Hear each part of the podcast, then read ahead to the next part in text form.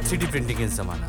চারিদিকে three D প্রিন্টিংয়ে building পর্যন্ত তৈরি হয়ে যাচ্ছে। বাড়ির ছোটোখাটো কম্পোনেন্ট তো বটেই। আসবাবপত্র মানে ফার্নিচার্স এছাড়া বাড়ির বিভিন্ন অর্নামেন্টাল স্ট্রাকচার সব কিছুই থ্রিডি প্রিন্টিংয়ে পসিবল এমনকি হিউম্যান ফিজিওলজির ক্ষেত্রেও কিন্তু থ্রিডি প্রিন্টিং চলে এসছে। ইমপ্ল্যান্টস তৈরি হচ্ছে থ্রিডি প্রিন্টিংয়ের বিভিন্ন রকম বায়োকম্প্যাটিবল মেটেরিয়াল ইউজ করে। কিন্তু দু হাজার উনিশে ঘটল একটা অদ্ভুত ঘটনা। টেল অ্যাভিভ ইউনিভার্সিটি তারা সাকসেসফুলি ডিজাইন করল থ্রিডি হার্ট হ্যাঁ এর আগেও থ্রিডি প্রিন্টিংয়ে হার্ট ডিজাইন করা হয়েছে, কিন্তু সেটা শুধুমাত্র বহিরঙ্গ মানে বাইরের স্ট্রাকচারটা।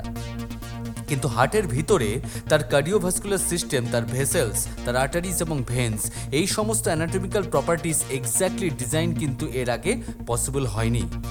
দু হাজার উনিশে টেল অ্যাভিভ ইউনিভার্সিটির রিসার্চাররা যে থ্রিডি প্রিন্টিং হার্ট তৈরি করলেন তাতে এই সমস্ত রকম ভেসেলস এবং অ্যানাটমিক্যাল স্ট্রাকচার পুঙ্খানুপুঙ্খভাবে সাজিয়ে তোলা হয়েছে।